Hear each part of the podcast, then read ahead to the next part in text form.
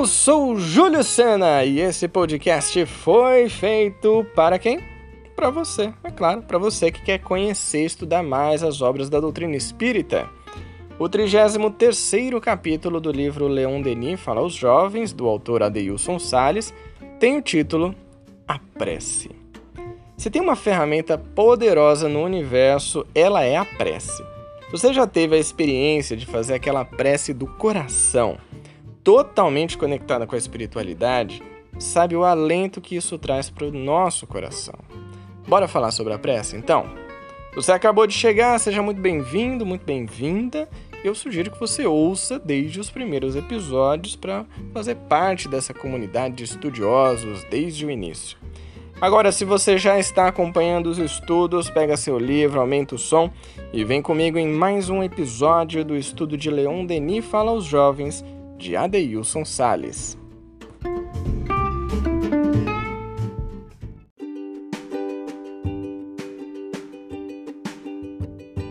Conheceis a lei da telepatia. Não há grito nem lágrima, nem apelo de amor que não tenha sua repercussão e sua resposta. Leon Denis, O Problema do Ser e do Destino, parte 3. As Potências da Alma, capítulo 27.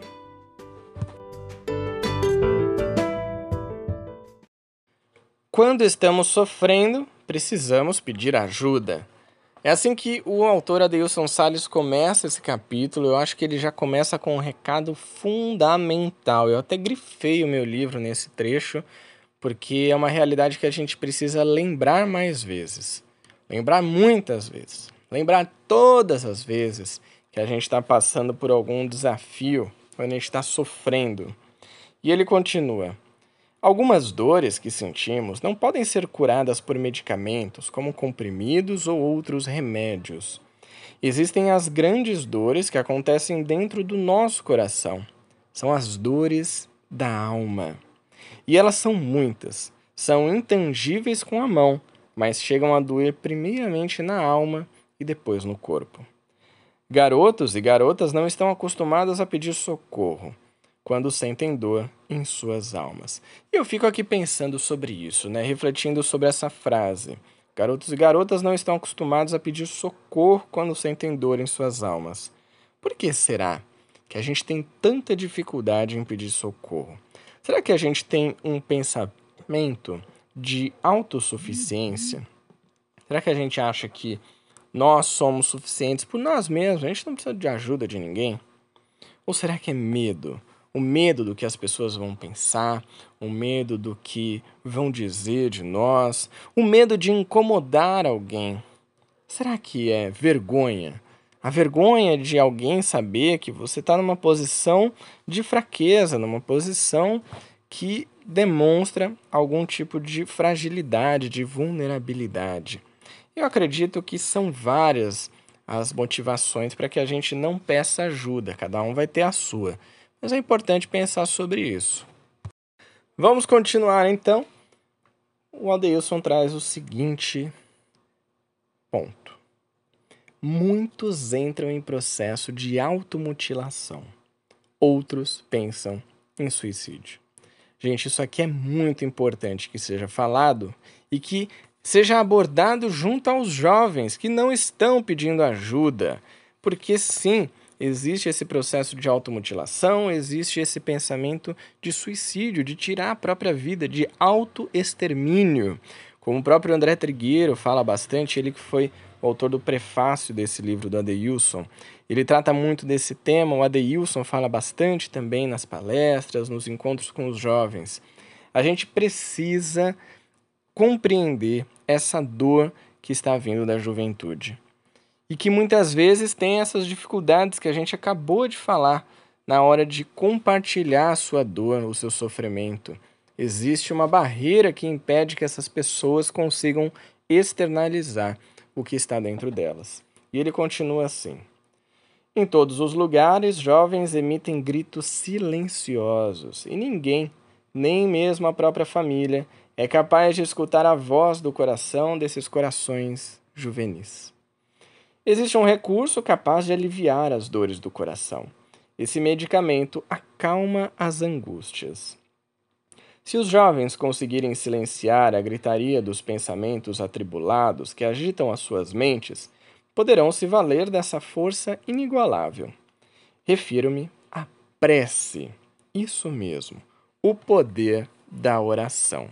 Como eu disse, só quem já fez aquela oração power que vem do coração sabe o quanto ela pode te ajudar no momento de sofrimento. Ele diz: se garotos e garotas conseguirem abrir a boca de suas almas para os ouvidos de Deus, suas dores serão consoladas e suas lágrimas secarão.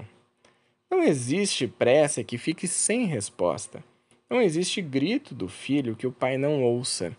Eu gostei muito desse trecho que o Adeilson reflete sobre a prece e estimula que ela seja feita, mas ao mesmo tempo isso me faz pensar que, além da prece como uma ferramenta que a gente tem à nossa disposição para conseguir um auxílio, um consolo para as nossas dores, a gente precisa também ter consciência de que existe o nosso tempo, o tempo dos humanos, tempo de nós que estamos encarnados, mas existe também o tempo de Deus, que é diferente do nosso.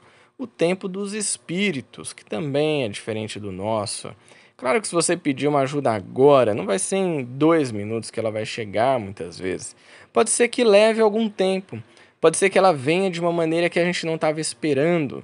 E a gente precisa estar sempre atento a isso.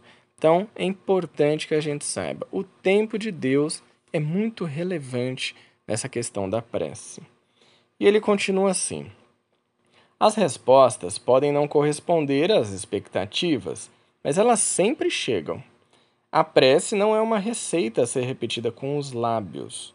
Orar é levar um papo com Deus e desnudar sua alma, sem medo e receio. Olha só que legal. Orar é levar um papo com Deus. É papo, gente, é conversa, é troca de ideia com Deus. Não tem aquela coisa de você precisar colocar as palavras super rebuscadas, difíceis, que tem que ter um dicionário do lado para entender. Não é isso que faz com que a sua prece seja de uma forte conexão com a espiritualidade e com Deus. É o coração. E num papo a gente está livre dessas amarras, desses julgamentos de que você tem que falar inconstitucionalissimamente, paralelepípedo e um monte de outras palavras enormes, bizarras e que não significam nada do que você está sentindo. É papo. É nós com Deus. E ele finaliza aqui: quando oramos com sinceridade, entramos em um processo de vibrações que se desenvolvem em um patamar diferenciado. Se nos desligarmos momentaneamente das coisas que nos angustiam, nosso contato com Deus e seus mensageiros se dará de forma imediata. Não existe lágrima que não possa ser consolada, nem dor que não seja aplacada.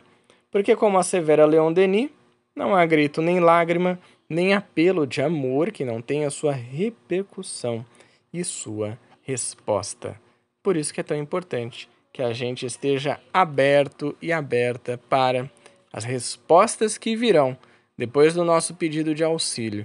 E nós sempre, como responsáveis pela nossa vida, recebendo essa resposta, vamos poder tomar melhores decisões sobre o que fazer com aquilo que está acontecendo com a gente.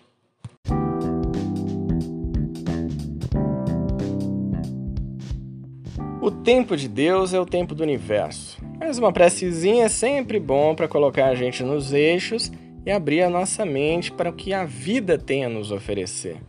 Depois desse episódio, eu vou até parar uns minutinhos para fazer aquela prece. Muito bem, se você ainda não tem o livro, quer embarcar com a gente nesse estudo, tem um link aqui na descrição do episódio que você pode acessar e baixar, na verdade, comprar o seu livro e receber na sua casa. Se você curtiu esse episódio, ficou com alguma dúvida ou quer trazer suas reflexões, compartilhar comigo, manda uma mensagem lá no Instagram, @coachingespírita. Lembrando o nosso querido Allan Kardec, o codificador da doutrina espírita. A fé necessita de uma base que é a inteligência perfeita daquilo em que se deve crer. E para crer, não basta ver. É preciso, sobretudo, compreender. Então, bora estudar o Espiritismo? Eu te espero no próximo episódio. Até lá. Tchau!